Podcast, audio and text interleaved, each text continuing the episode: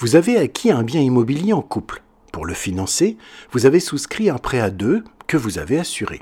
Après quelques années, vous vous séparez. Quelles sont les conséquences de cette séparation sur votre crédit et votre assurance de prêt ? Bonjour à tous et bienvenue dans Focus, le hors-série de l'immobilier clé en main par Cardiff, le podcast dédié à votre projet immobilier. Aujourd'hui, intéressons-nous au changement de situation dans votre vie personnelle. Que vous soyez marié, pacsé, en concubinage ou toute autre situation, si vous avez acheté un bien immobilier pour lequel vous avez souscrit un crédit commun et que l'un d'entre vous souhaite se désengager, il faudra entamer de nombreuses démarches pour vous désolidariser du prêt. Mais qu'est-ce que la solidarité de prêt ? Les contrats de prêt prévoient généralement que vous êtes solidaire dans le remboursement du prêt. Si l'un des emprunteurs n'est plus en mesure de faire face à ces échéances de remboursement, vous serez dans l'obligation d'assumer le remboursement de la totalité du crédit. C'est ce que nous appelons le principe de solidarité de prêt. Souscrire un crédit à plusieurs, c'est donc comme s'engager à plusieurs dans le cadre d'un contrat de bail. Mais alors, comment se désengager d'un remboursement de prêt ? Pour demander la désolidarisation de votre prêt immobilier, premièrement, vous devez adresser une lettre recommandée avec accusé de réception à votre banque dans laquelle figurent les éléments suivants.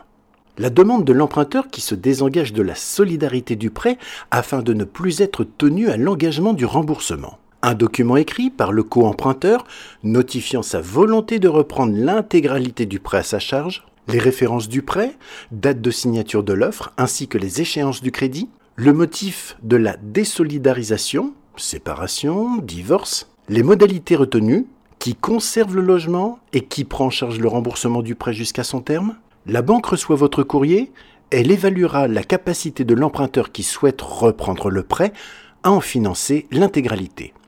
Une fois l'accord de la banque reçu, l'emprunteur qui conserve le prêt deviendra l'unique propriétaire du bien. De son côté, la banque établira une nouvelle offre de prêt.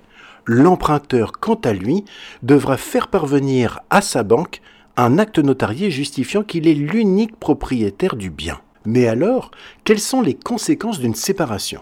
Une séparation peut déboucher sur trois possibilités au niveau du crédit. Premièrement, le transfert du crédit à l'un des emprunteurs.